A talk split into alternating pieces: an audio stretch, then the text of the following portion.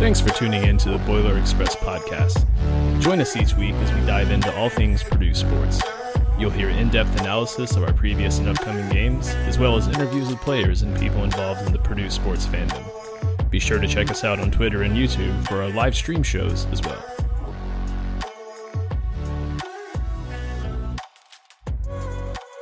What's going on, everybody? Welcome back to another episode of Boiler Express podcast. Our first episode back in the full swing of things. Uh, tonight, we're going to break down uh, Virginia Tech. We're going to break down Fresno State, talk a little bit about football, and just shoot uh, shoot the crap. I don't know if we're allowed to say the S word on here, so shoot the crap.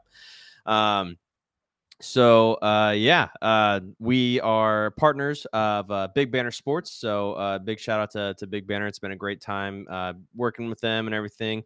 And this is also our first podcast uh, to introduce to you guys our sponsor, uh, Cincy Blitzboards. You can follow them on Twitter at Blitzboards. They have a very cool game. Which you can take to tailgates, you can use it at family parties. I mean, you can really take it anywhere.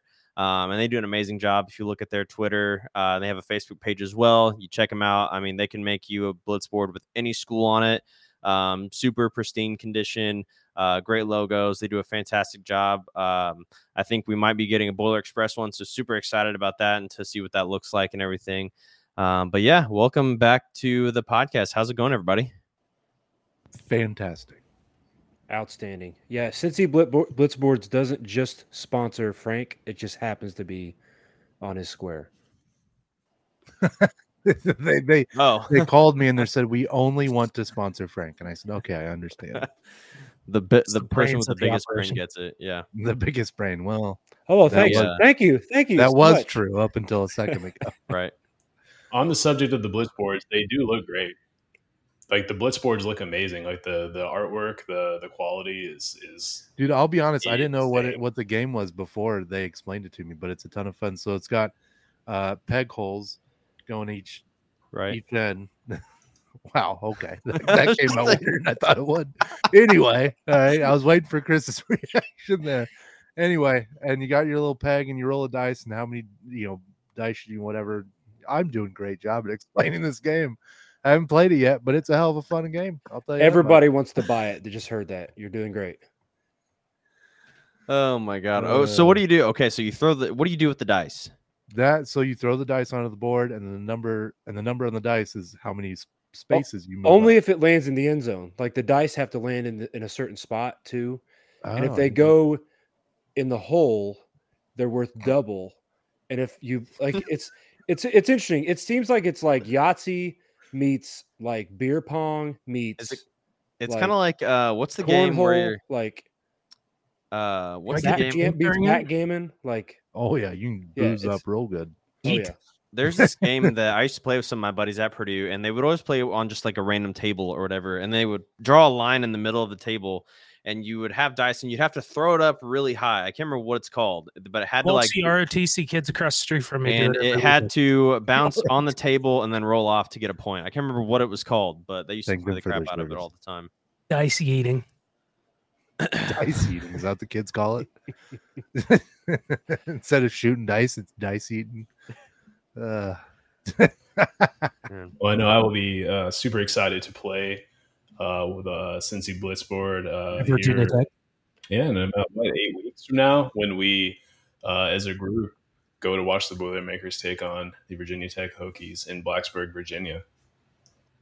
Dude, I'm so excited for that. I know uh, we've talked about it a, little, a couple of times, and I feel like people keep crapping on us because like it's a noon game. Virginia Tech's not good.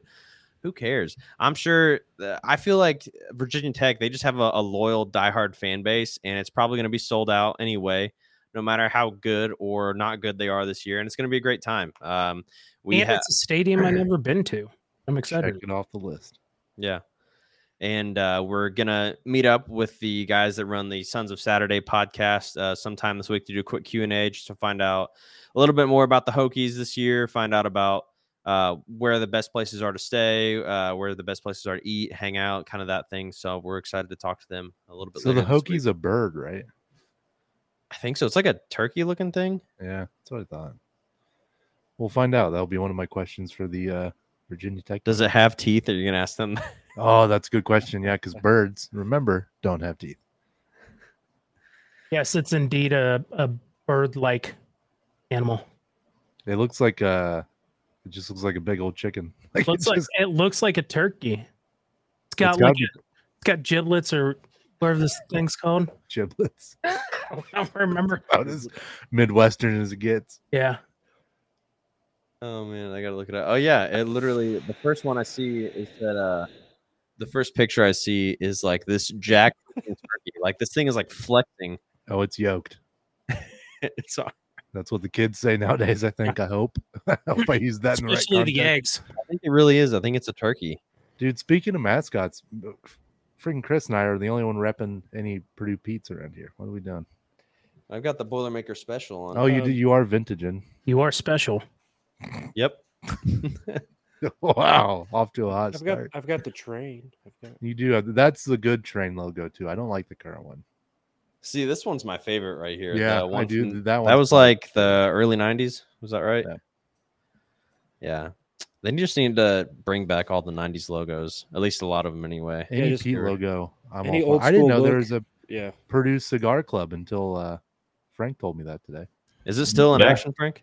Uh, it is not, unfortunately. Um, Dang. as, Hashtag as a lot of people going up. say, uh, um, once I left, it kind of kind of went downhill. Um, so you were carrying the team. Is that what you're I was carrying the team. Yeah, no, it's great. Kind of like great, great here. group of guys. Uh, it was a fun, fun group to be around. Uh, one, one thing I think we haven't mentioned about Virginia Tech, and probably the thing I'm most excited about, is to see the Enter Sandman.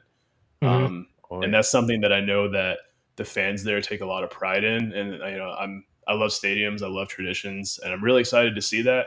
And after last season, seeing jump around in Wisconsin and being completely underwhelmed by it, I'm challenging Virginia Tech fans to uh, to make sure that I have a good experience uh, with Just Sandman. So, yeah, yeah, all of you, all of you uh, Virginia Tech fans that I know are listening, that are going to be at that game. I want you to make sure that Enter Sandman's extra awesome uh, for, for for me and and then for us. But yeah, jump around just wasn't like Dude, that and like- and like Oh, all the fans before the game hyped it up so much, like oh you're gonna feel the stadium shake. I didn't feel the stadium shake. Like it was just, literally the like the students were there just for that and at within 10 seconds of it being done like 32 were left in the stands Jeez.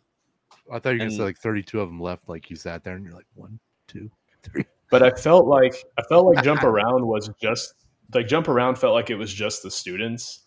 Um, oh yeah. and so I feel like Enter Sandman from the videos I've seen is like the entire stadium. Um, See, but I feel like so it's the opposite for shout because the uh, older Caucasians love shout. I mean, just- they're all about it. They love it. it, was, it, was, it was a popular song when they were students at Purdue. So. That's why Russ loves it so much. And you know what? If we go, if we travel all the way to Blacksburg, Virginia, and we lose, we can at least tell them that our tunnel's bigger because it is. We know that that is a factual statement now. It uh, is at a least very in, small tunnel. in width. It's a girthier tunnel. Um, and we know this because of uh, Isaac's uh, Isaac Romig's uh, pictures. He uh, he put himself out there on the line and uh, broke into It Ross. was, it was a friend. It was a friend of his. i'm making an arrest actually I offered. I offered to pay his bail, and he was like, "He was a friend of mine. Don't worry." I'm like, "Okay." Just wanted to make sure you weren't locked up for sneaking into Uh, Ross-Ade. Nobody goes into Ross. Not even Nobody. Isaac. So yeah, speaking of uh, pe- speaking of people coming into Ross-Ade, the first team uh, to come to Ross-Ade, we have uh, we have Fresno State, um, hmm and were I the mountain west champs uh, that's, Were they last uh, year? southwestern yes, conference they- champs Mountain West I champs. looked that up, but Yes. I, I tell you what, I know I, I can confidently say I know the Purdue fan base fairly well, and there's there's a lot of buzz right now. Um, So I I would not want to be Fresno State like renovations to Ross-Ade, unveiling of the tunnel, first game under a new coach. That place is going to be hyped, absolutely hyped. We didn't get to. Uh, sorry, never mind. Go ahead. Well, I was going to say I'm going to follow that up with uh, in terms of what to expect from the team. I have no idea. So uh, that could be that that could be a wild game. That could be a wild game. I don't There are just so many new right guess. faces and so many old faces that have left. I mean, I, I don't I don't know I don't know what's and, going to happen. and So going from offensive mind to defensive mind i think is my my biggest thing is it going to be low scoring because the offense is still trying to spin its wheels a little bit and the defense is holding everything together?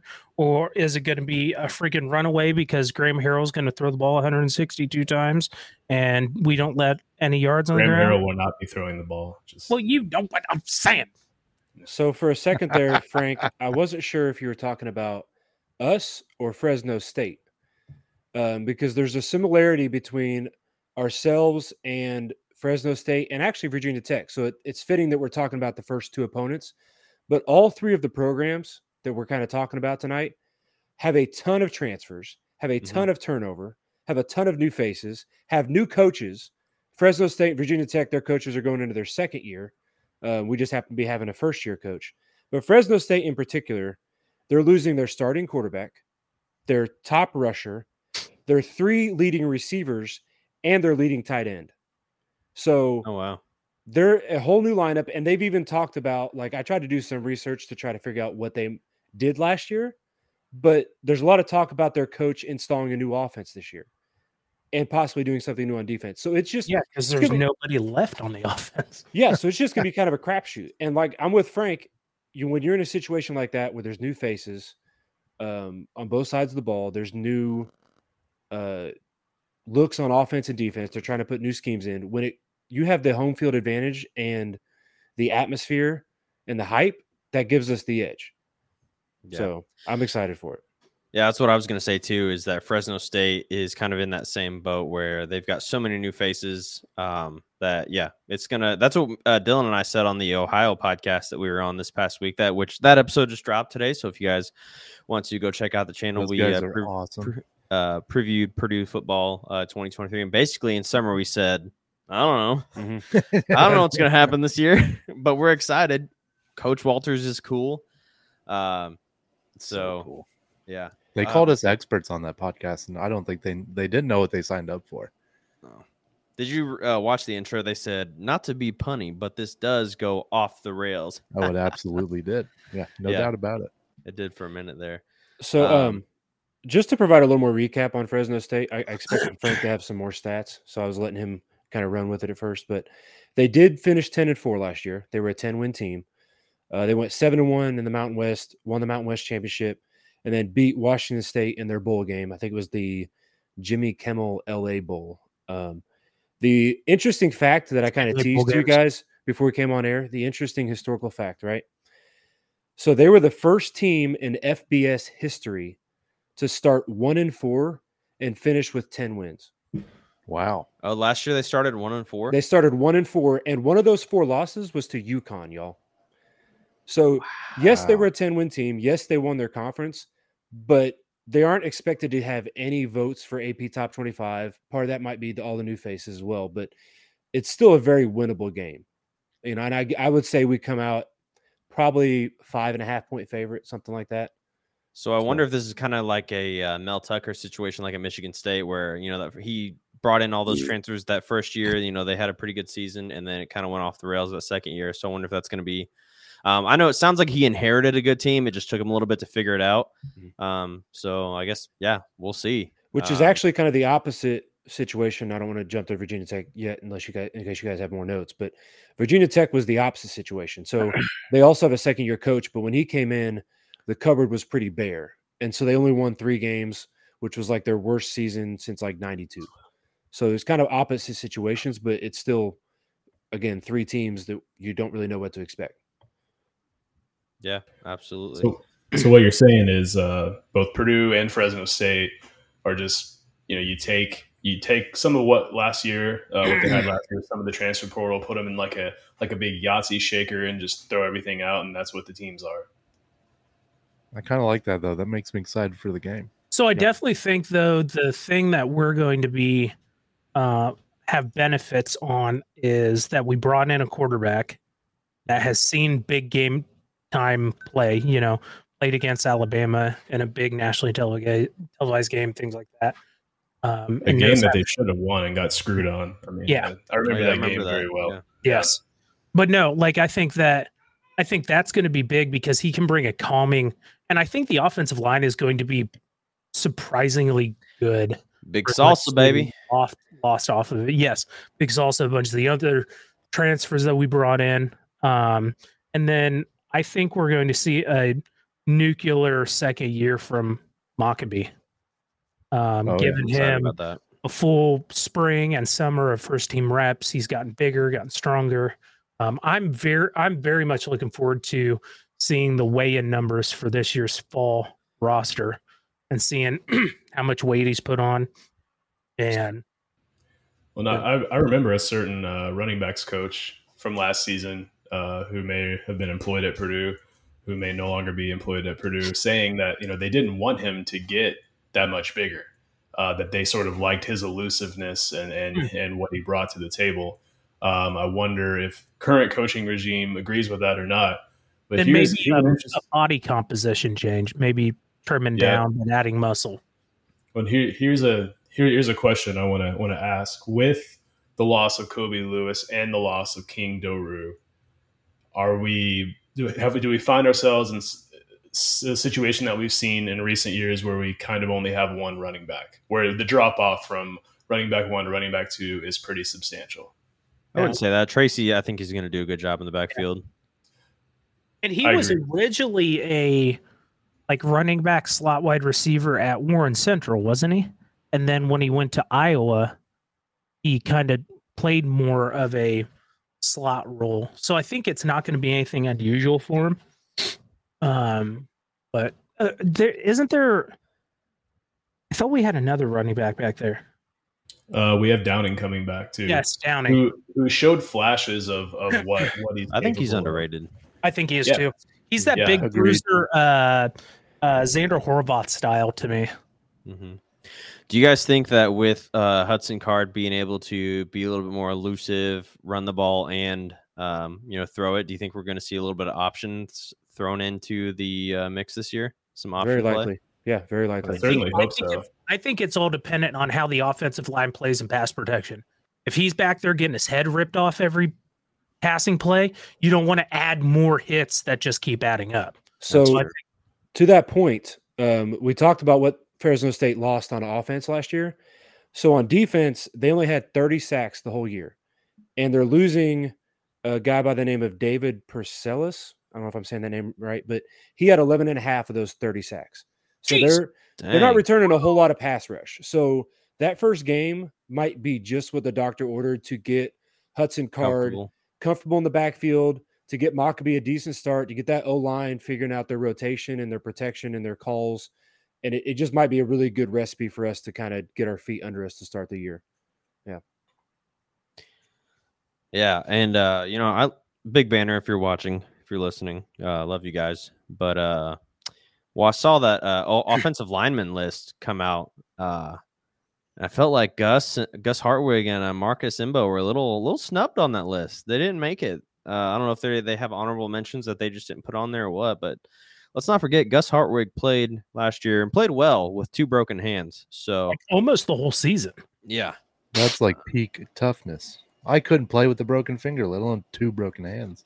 I'm I don't want to play hearing he broke with play with two broken hands. It hurts my hands to hear that he played with broken hands.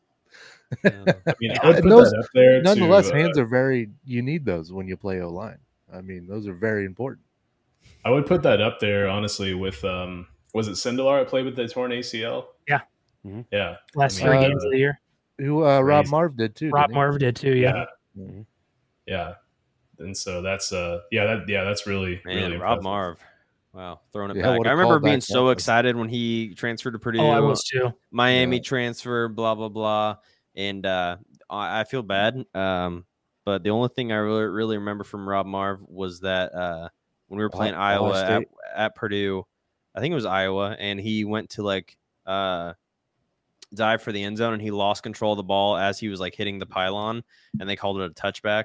I hate that rule. Oh yeah, Yeah, I hate that rule too. I feel I feel like if it hits the pylon, the like- dive to beat I Ohio mean, State was. A good Yeah, one. I'll Unless definitely never forget the Ohio State dive and then the run across the field after he pulled that off. Yeah. The it thing that I eyes. remember from the Ohio State game is him running like 70 yards on a freaking torn ACL to tackle like an interception or a fumble or something.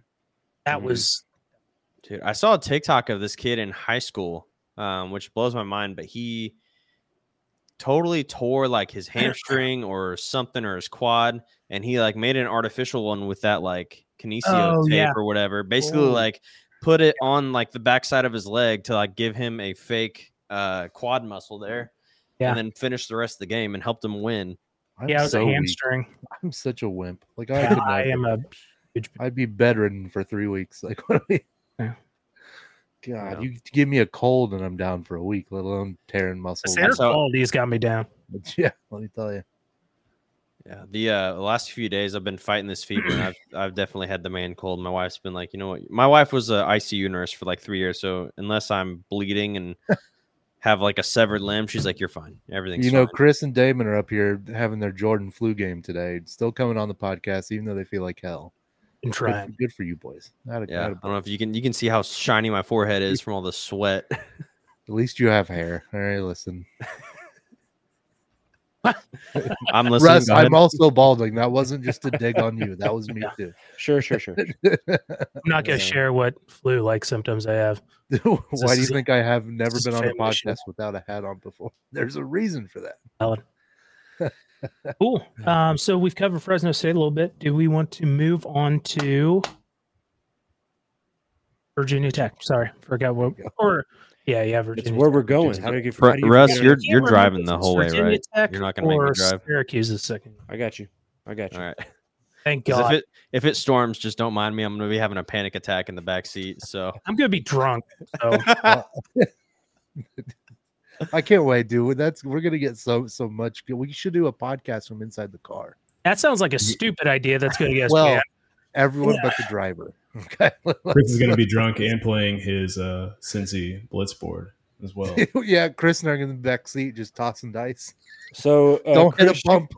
Chris, you need to research the open container laws from Indiana all the way to Virginia. Just It's only if we get pulled over. You're our chief law officer. Please. This is it's also why you put shit in. I can't wait non-specific until Big. Banter puts out their website and all of our ridiculous uh, titles are on Oh, there. yeah, why don't you guys explain to anybody listening what are the new titles? I mean, mine's just host, so that's Hi, I'm cool, Dylan but- Kuhn. I'm uh, director of morale here at Boiler Express podcast. Uh, we have These Frank. legitimately are titles that we've submitted. oh, yeah. yeah. dude, they're Oh legit. Jesus! oh, you didn't know that? That's not Oh, your title, Chris. That's just thought we were that's messing around? rude. I was not- half. I was half awake when you guys were sending all that. Uh, Frank is the president of st- statistical th- th- operations. Uh, Russ is our old guy. I mean, historian. historian. Uh, Chris, what was yours? Chief security Legal officer, officer. or Nope. chief law officer, and on-site. Director of on-site correspondence. There it is. There it is. And then uh, Damon's our host. Da- Damon just gets uh, the boss man. Chief Host logistics is, host is the most important job, but it sounds like the least cool out of all. Of them. Right? Yeah. It really does. I Oh, watched is- I- Dylan try to do it, and it wasn't good. it was so bad. I went into it thinking like, how hard can it be? You Yeah. know, you just say words, and then I was like, "Hi guys, welcome to the Boiler Trek podcast." Hi, uh, today we're going to be talking about the Boilermakers. Uh, very Uh, excited. Purdue's a this quad was real good. You got a Spanish accent too? Oh, hello. That's like Pinocchio. I don't know about Spanish.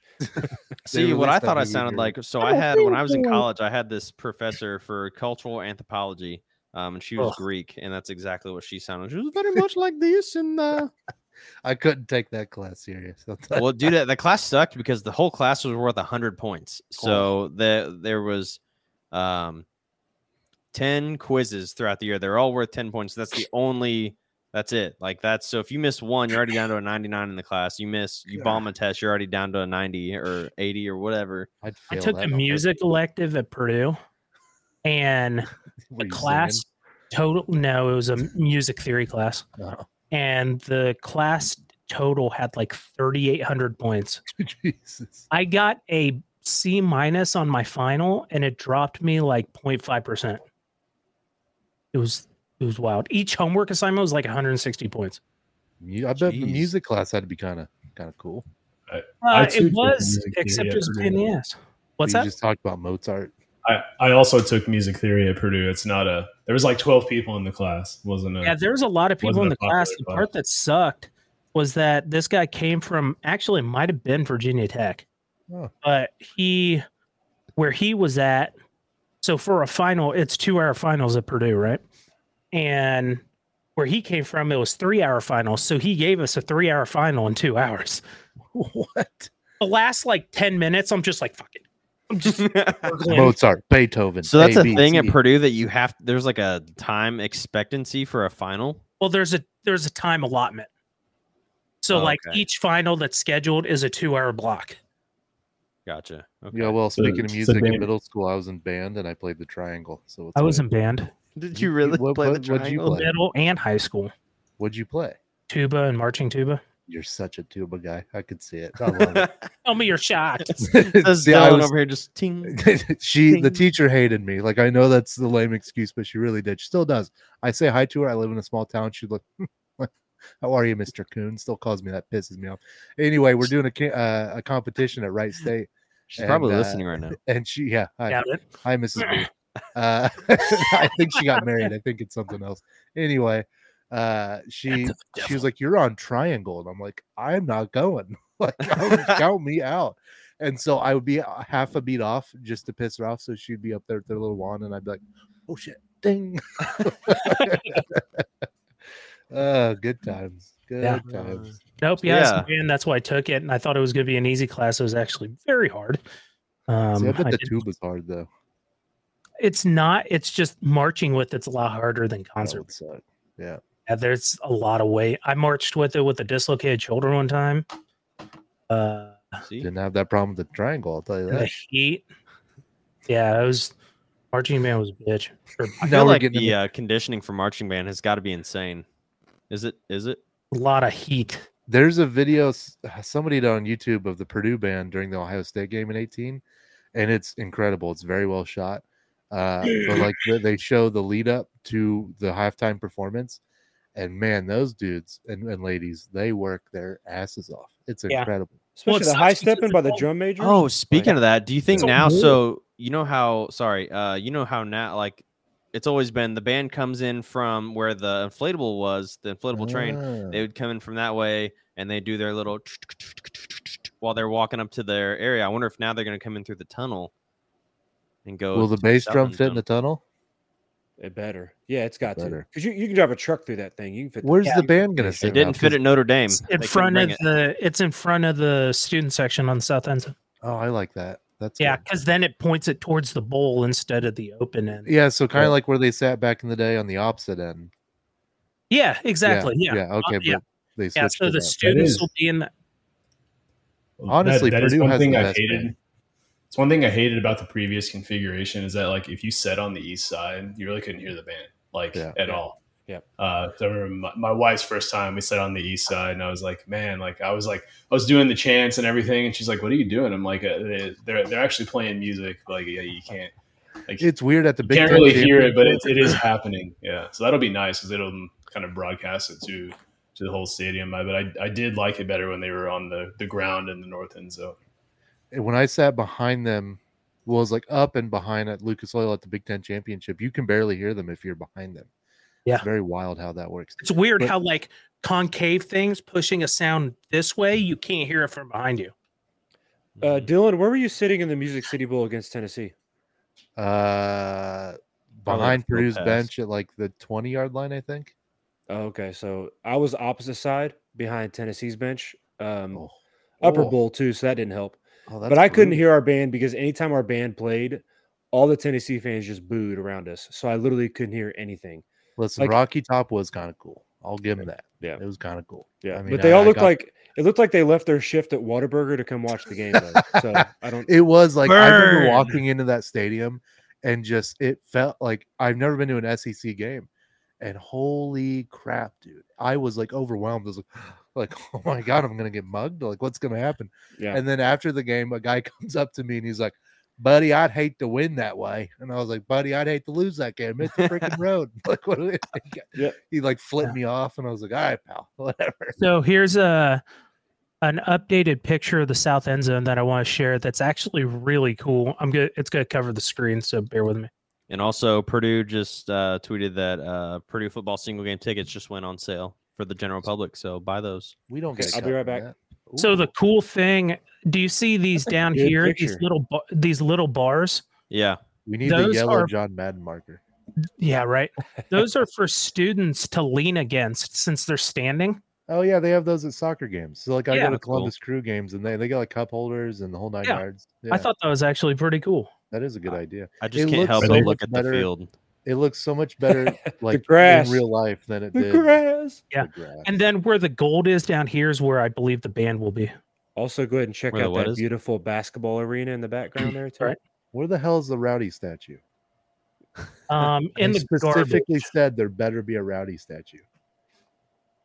So are those rails for students to lean on or Yeah, to, to catch lean on. them if they if they fall? No, to lean on. Like Oh. the idea is that they'll lean against them to. Yeah, kids when just they're passed out drunk, they can like sit they're- down and Yeah, I mean, Back like in for, Russ's for day, whatever they used to walk to school both ways in the ten feet of snow. Dying for whatever reason, thinking of uh of you know Breakfast Club and, and whatever may happen there, and like students standing, they, there should be something in front of them. Yeah, Uh, that's why I like it. like a, a rail. Yeah, So I they like don't that just idea a tumble lot. onto each other. Oh, the uh the tunnel looks pretty. It all looks so it looks better than the renderings made it look. Like when you start seeing it come together, it all looks so much better than how the renderings had it look. No offense to whoever made the renderings. Yeah. You did a great job. But So you can see that the the tunnel's starting to take shape and looking pretty so good. the Yeah. tunnel. Now, so the the special's gonna sit like right, not on the very top, but on the next on the concourse level, right?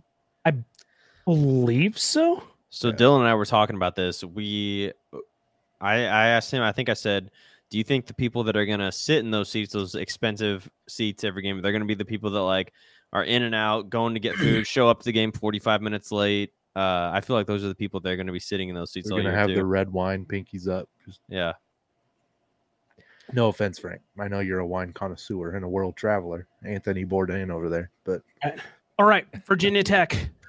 oh yeah, back on track, boys.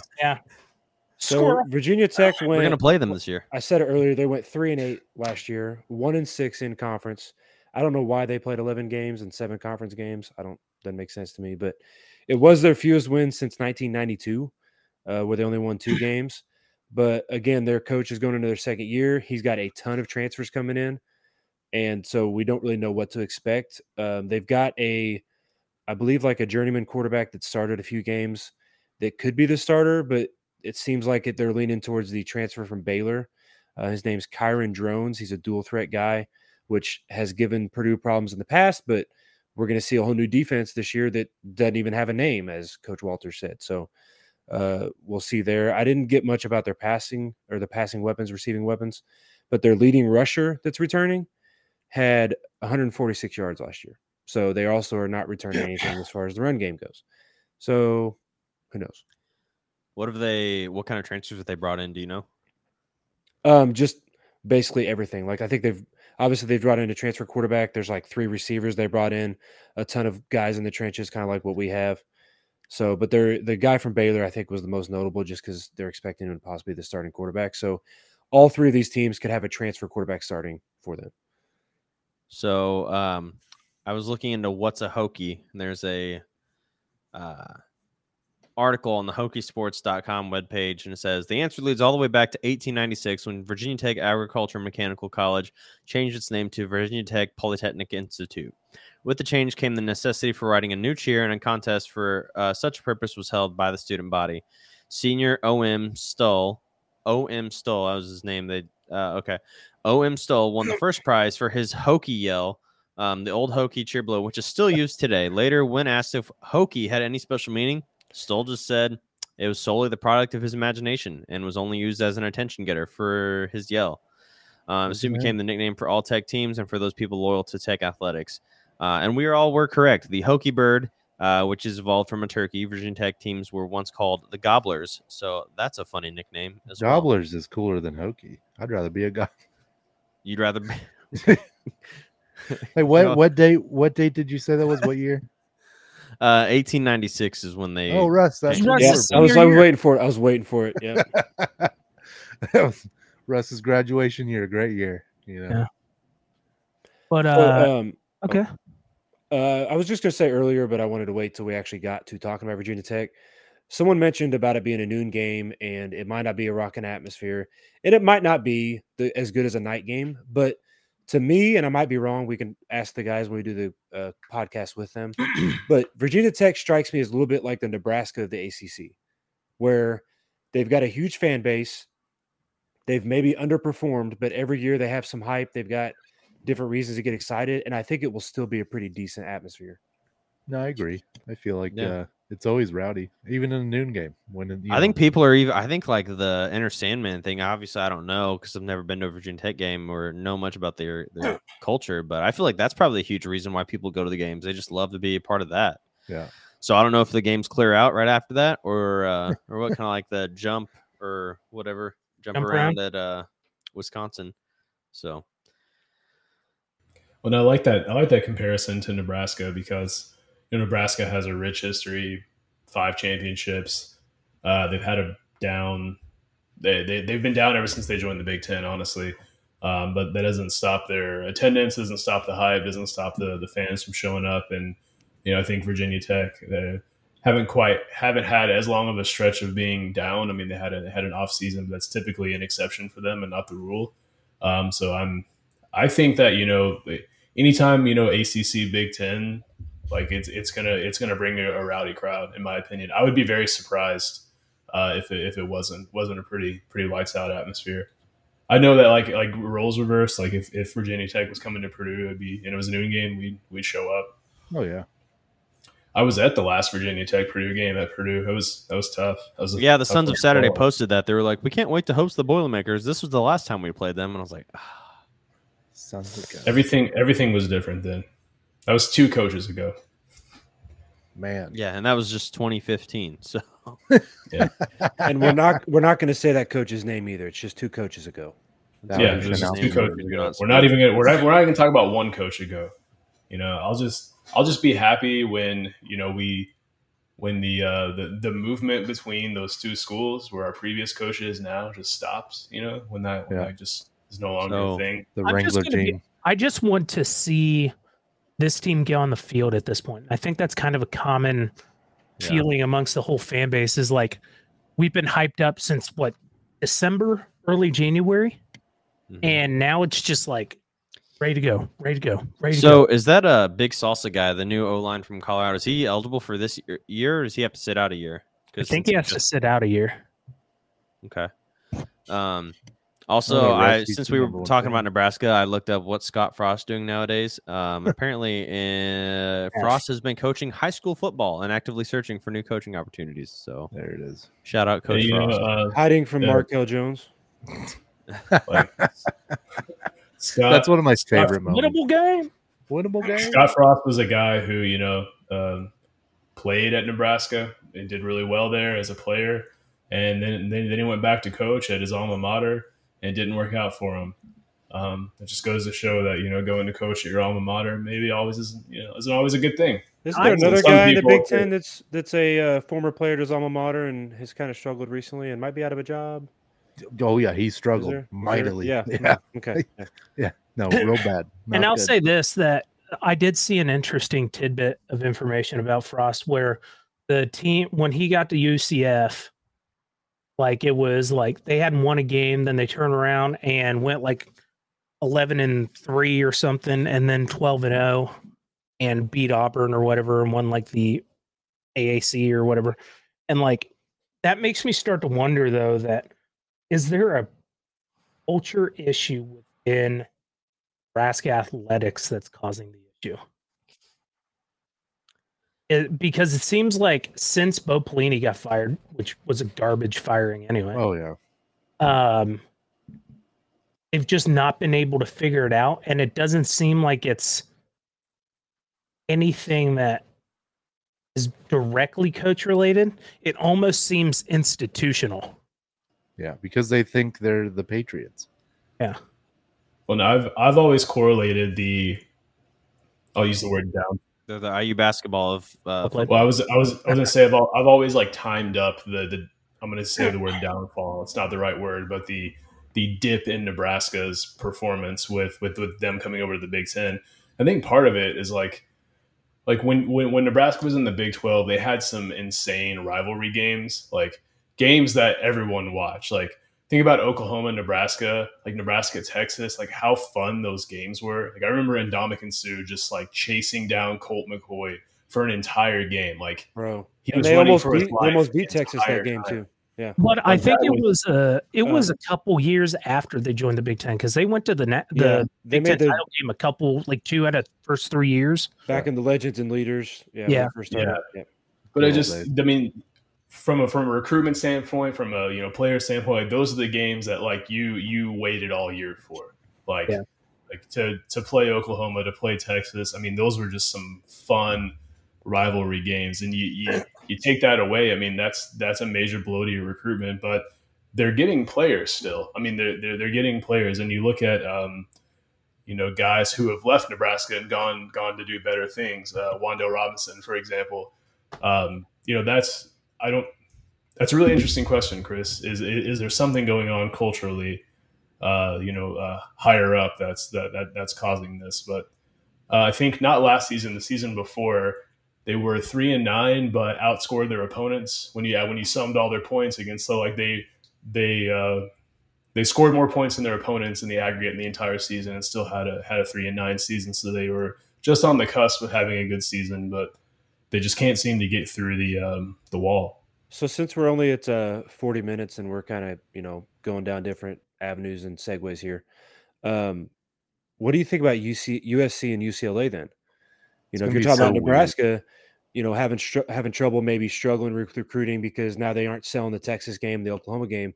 Well, now U- UC, USC and UCLA are not playing locally anymore. You know, they're not playing the Stanfords, they're not playing the Washington, Washington State. Now, now they're trying to sell to people, hey, let's go play in Nebraska, let's go play in Indiana, let's go play in Ohio. So, does that hurt them?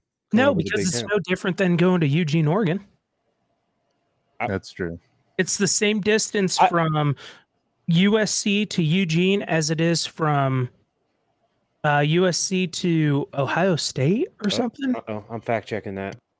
Or it's something Really? close. It's something like Midwest. It's very like comparable. Really? It might not be exa- exactly even. If it's not down to the exact mile, yeah, I know. okay, listen. Maybe, that's- that- maybe Nebraska, and that's like a stretch. For USC though, they've got a pro- they've got history to, for their recruiting. They could play in the freaking MAC and still recruit well that. because yeah, right. USC and Miami. Yeah.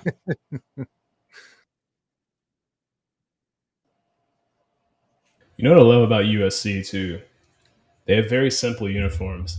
I know I'm going to sound like an old man here, but I, I am I'm not on this train of like you got to have super fancy uniforms to get recruits. Like USC has very plain uniforms. They get really good recruits. Notre Dame, really Yeah. plain uniforms. Penn State, Penn State has probably the most boring uniforms in college football. But you've They're just all right. listed three programs that have an incredible amount of history. But then you look at Which the is my point. uniforms. Winning gets recruits. uniforms now are going away from the flashy, you know, Oregons or whatever's, and they're starting to go to more traditional looks. I think Mississippi State just released theirs today, and they're pretty much like, if I remember what they look like correctly, Penn State uniforms, but maroon. And so I think they have a shoulder stripe. So you're seeing a lot of schools now go back to the you know old school way of things, and like you see recruits at Purdue, you don't you rarely now see them wearing the current uniforms. You see them wearing the Rose Bowl era uniforms or the throwbacks. Uh, Those are my favorite year. uniforms too. Such a good uniform, and I think it's cool. Like simple is sometimes better, and so far a lot of schools, like I said, are going away from the flashy, you know, crazy Oregon style uniforms to these classic, um, you know, USC, you know, uh, UCLA, Penn State, Michigan, and you look at most of Big Ten teams, and their uniforms are very, very simple. Um, Purdue, I think this is the cra- the uniform set we have now is the craziest Purdue's ever gotten with a uniform, I think. And but it's not like overwhelming. You got the cow catcher on front, which is perfect, and then you got the big numbers, which is good for Russ because he can see it from you know on his TV. but yeah, you know, you see a lot of schools going back to that classic look. So it's a little bit of a. It's not exactly, but it is out to Nebraska. Is the Oh, same man. distance as I was That is wild. though. I wouldn't No. have expected that. Okay. So you, to Washington State to USC. Oh, you said Oregon. You said Oregon. I was gonna I was gonna crush you on that one because it's 859 miles from University of Southern California. 862, but yeah. Oh, Oh, well, you, you, three you two are in different locations. so but gonna be- University of Southern California to Nebraska is 1502. So that's about 600 more miles to Nebraska. To Ohio State, it's 2,251 miles. So It was something like that. Calm down. yeah. well, yeah. you know what? USC is going to have to travel, and they can afford nice planes and the whole nine yards. But back to back to Chris's question, uh, I do think it will hurt them a little bit Um, because you think like you know not playing at Stanford, right? They're, they're I'm sure they're drawing a crowd there. I mean, how many how many USC fans are, are going to go to Rutgers? You know, like that. I wouldn't even go to Rutgers. We're reasonably close. No, That's a I good don't point. think it's that. I mean, I mean, those type of teams travel well when you've got the history of the program. So I don't think. I mean, look at Nebraska; they travel well and haven't had a winning season since the Carter administration. Like, you know what I'm saying? Like, I think it's just it's all dependent on the history of the program. Now, will Purdue travel well out to USC or UCLA? I don't know. We'll see. I think they Uh, will. I I feel. think well, they I feel like there's a good amount of alumni out there that live out yeah, there. Yeah, a lot, a lot of engineers out there that yeah, Yeah. yeah, in that Silicon Valley and stuff like that. Yeah, I totally. rich ones, you know. So, are you guys ready? Give me a number on the distance between University of Southern California and Rutgers University. 2,303 miles. Uh, 2,870 miles. Frank. prices I'm right say rules. three, I'm gonna say over three thousand. So, if it's Price is Right rules, then Damon wins by default because it's 2,773. Oh, I Chris should have was said one closest, But he was over. Yeah. Dang, and I've even Googled that before. I was so sure 2,303 was should like- said one with mile. One mile. One mile, Bob. D- Dylan, you still would have lost because Damon was within 400. So, No. Well, you know, I'm not the numbers guy, so I'm not worried about it. Lord knows that. Hey, wow. director Okay. Yeah. No here. need from the peanut gallery. All right, listen. mhm. But I think that Ugh. I like the expansion because it's going to help TV markets. I mean, that's all. We're gonna have Bronny James Oh, yeah, come to that is Purdue. weird. That'll be cool. Or wait, or is he coming? Is he going? He's to going to USC USC this year, so he That'd be cool. unfortunately that Oh, won't. he happen. probably won't co- be. A, It probably will. I don't think he's going to do very well in college. Oh, hot take. I mean, he's all he's already projected first round pick, and I I feel like once you once you get that, it's just it's like solidified. as a four star. Isn't he a four star athlete coming out of high school? He may be. Um, I mean, Buddy has to go by Brawny. That's that's rough. I mean, just call him Braun. Right. You can't be 45 and be like, "Hey, Brawny." I wonder if Ohio State was surprised at all that they didn't land. Ohio, Bronny like my Ohio State friends were like for certain that he was coming to Columbus. I think if LeBron was in Cleveland, he would have went to Ohio State. Yeah. But because he's in LA, which who knows, he might be in Oh. freaking Denver or wherever the latest place he's taken is overrated. Talents. talent. Yeah. Wow. Preach. I don't There like you. LeBron James. LeBronda. LeBronda. So, uh, one more note that I found out Scottie about Pippen the, would drop kick LeBron, let alone Michael. The atmosphere at the Virginia Tech game. So, they have three home games that they have what's called color effects. So, there's a whiteout That or white sounds- effect. I know, right? Sounds borderline. Yeah, sounds borderline. But there's a maroon effect, a Answer. white effect, and a orange effect. So, the Purdue game is an orange effect. So maybe don't wear gold Purdue stuff because we Okay. might blend in with them. Like we got. Would this podcast be a white effect? Yeah. So this Yeah, man. is fun. So, uh, so, so Russ, what is what does that? Anyway. Gosh darn are what right do it these is. effects mean? Like what? It, what did? Does that just mean it's going to be like an orange out? I guess. Yeah. I don't know why it says effect. That's really weird. How But it's probably going to be kind of toasty. It's the second game of the year. and Yeah, we're all going to wear black and die. Like No, uh, God, white. do you remember the uh, Indiana. State Don't- game last year? I don't look good. In I white. remember the Michigan Michigan game in 2017. Michigan. Michigan. That was brutal. That, That that was was- brutal. That's a white effect. I went to Purdue, Cincinnati in like Oh, that game was miserable. 2011, Where and those rap bastards wore white just so we had to wear black. I wore a black T-shirt, and you Yeah, so you're dumb. And I and I almost like I almost didn't make it to halftime. Like it was, I was miserable. I Yeah, went to that- the Purdue in the play on the field. And people out here want a black Yeah. football oh, field, I saw that on a Twitter. black today. turf football field. I think it's awesome. Um, I was at the Purdue Passed out. Cincinnati game in the Yum Center, and the I can't believe there's an arena That was called the. KFC Yum Center. I still it makes me laugh. You Hey. guys and your your KFC over there. I mean, uh, that's the that's the stadium where my heart was broken, where uh, Virginia beat Purdue. I don't want to talk about it. I had it three times. I had my heart broken three times because I had the Cincinnati game where we we, we blew it a seven point lead with like 40 seconds left, Eight Right. points. eight points, and Yeah. then Big that I guess it wasn't really a heartbroken game, but that Louisville game before we brought we came back to Mackey, but we played them in the ACC Big Ten Challenge, and it was like the slugfest, right? The halftime score was like 22 to 13 or something. You remember that game? Oh, No, yeah. I remember the one where Louisville came to Purdue, and we had that Yes. Both amazing. games were like that. Both That was both nuts. Louisville Purdue games were like just- Uh, I just the- remember that's the, game, at I remember was a little high uh, scoring. Coach little Painter high doing that fist pump. The game at Mackey, I responded to my first shooting. You mean Louisville? Yeah, the Louisville game was also awesome because that was I believe that was Whoa. Brohm's first year in the football program, and we had just won the bucket Program. game, and so they brought the bucket to the Louisville game, and so the whole crowd is chanting "IU sucks, IU sucks," and I brought a um, two people to the game, one Louisville fan, one Kentucky fan. I don't know what's going on down there. Y'all okay? Y'all? We talked on the Ohio podcast about pronouncing Louisville, and I told him how you, how mad you get when I say Louisville. Oh, you gotta you gotta say it like you got molasses spilling out of the corner of your mouth. You gotta say it like you're choking on molasses. Louisville. You got a softball stuck in your throat. Gotta say it like a cardinal with teeth, like a bird with teeth. That's a good Yeah. point. You gotta say it old like guy with no teeth, like Russ. Lou- Oh. Louisville. Louisville. Louisville. Louisville. uh, you can tell half the podcast is on cold meds. I mean, yeah. well, this is off the rails. because I've said I've said Louisville since I was a kid. Maybe that's what we should change our name Yes. to, the Hey, Off the Rails Ooh. podcast. I do. If we weren't already a year into this adventure, I would say that's not a bad idea. That was fine. That's our nickname.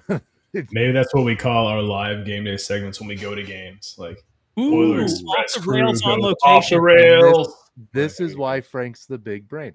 Big And then we got the wireless big mics. brain. I think Damon already ordered the wireless mics. Yep. So we're gonna Oh, did he? yeah, we're gonna interview drunk college kids. Yep. While And, uh, whilst drunk myself. whilst drunk. I don't drink, but I may Ah. get drunk for that. I'll tell you. You don't drink. We're gonna interview some college kids and be like, "What do you think about Virginia Tech?" They're like, "Man, I'm just trying to get a degree here." Like, I my There's friends football? invited me. I've never even been to a football game before. The, is this a soccer Probably game? gonna talk to somebody getting their Is this a PhD. football?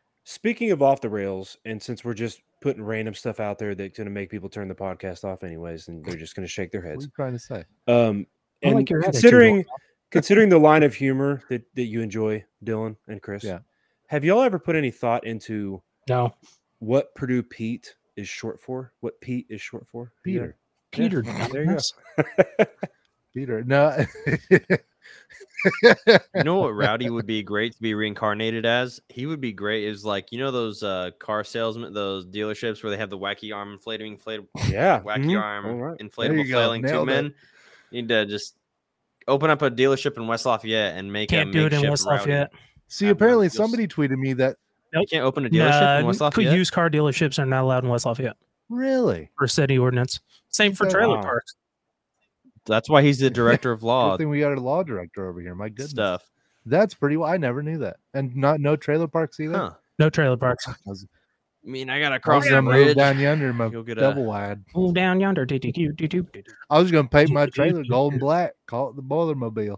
Just park in my driveway. Same difference. Is that, is that why IU fans don't travel too well to Purdue games? Oh, that's a good one. That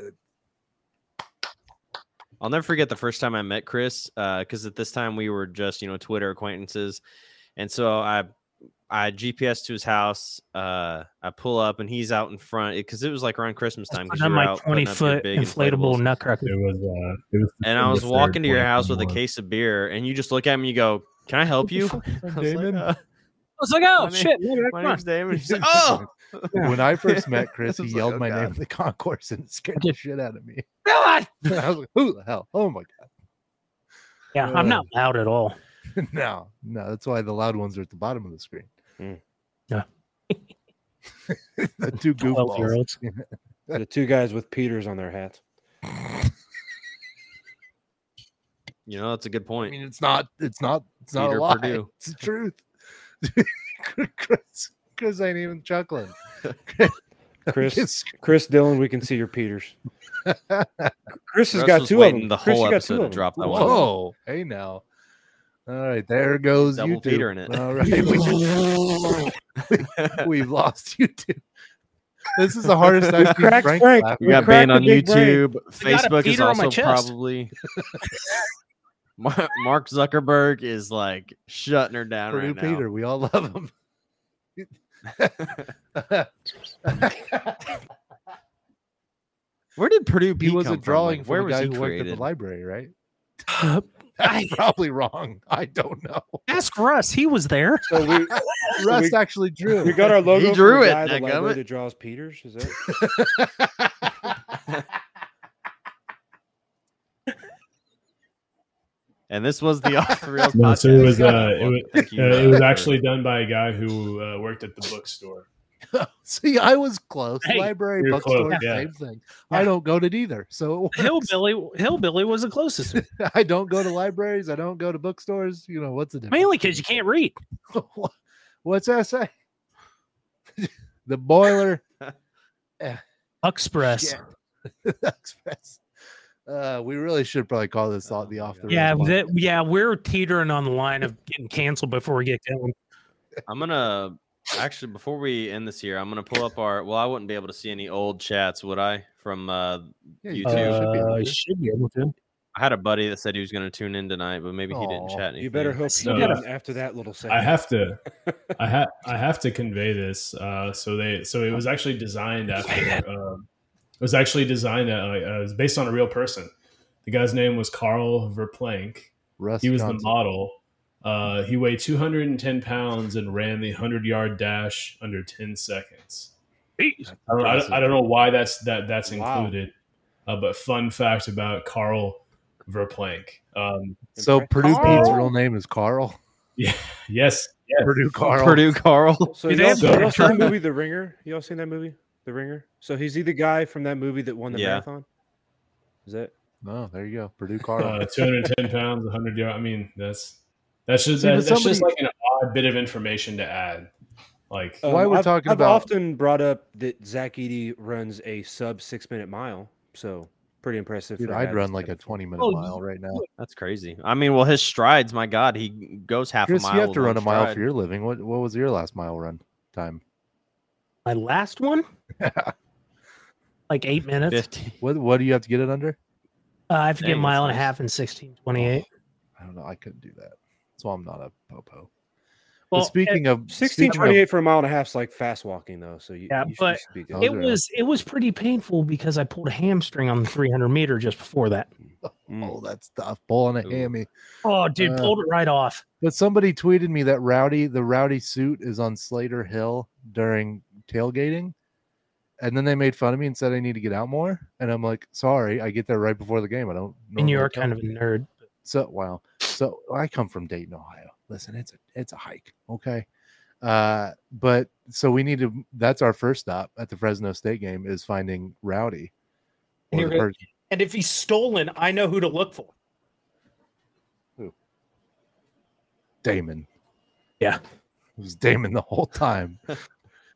Man, I'm like not here. I'm the, just cold, like the cold meds are kicking Yeah. Yeah, we're gonna have to end this before Damon goes into comatose state. too late. This podcast has been off the rails for 10 minutes now. thank you guys for tuning into the We're Off the sorry. Rails podcast, aka Yeah, the Boiler Express whatever podcast. Um, but uh, yeah, we're excited for football. We are now back on a weekly basis. So next week uh, we'll be breaking down our next two opponents, and uh, we'll go from there. So thank you guys for all tuning in. If you've stayed Sorry. to the end to watch, Use hashtag Um, Russ is tweet us, old. and if you uh, do that, oh, a dog. I'm, and I'm old. I saw a dog and I got excited. But if you made it to the end of the podcast, use the hashtag Russ is old, and I will Venmo you five dollars from the Boiler Express, I wonder if Check the Ohio podcast is going to strike again. which is like negative ten. So Hey, and DM Blitzboards, y'all. DM Blitzboards. Yep. Check yeah, order your blitz board. Yeah, that's get right. blitzed. Hashtag get Big blitzed. shout out to our partnership They're at Big regretting. Banter. Uh, and then our, our sponsors, uh, Blitzboards at Blitzboards on Twitter. Uh, they're currently working on their website. So if you want to get one, uh, it's pretty easy to get a hold of them. Just Super DM them on people. Twitter They're and uh, the they'll small get you hooked up. business, Boilermaker owned, Purdue grad owned. awesome people.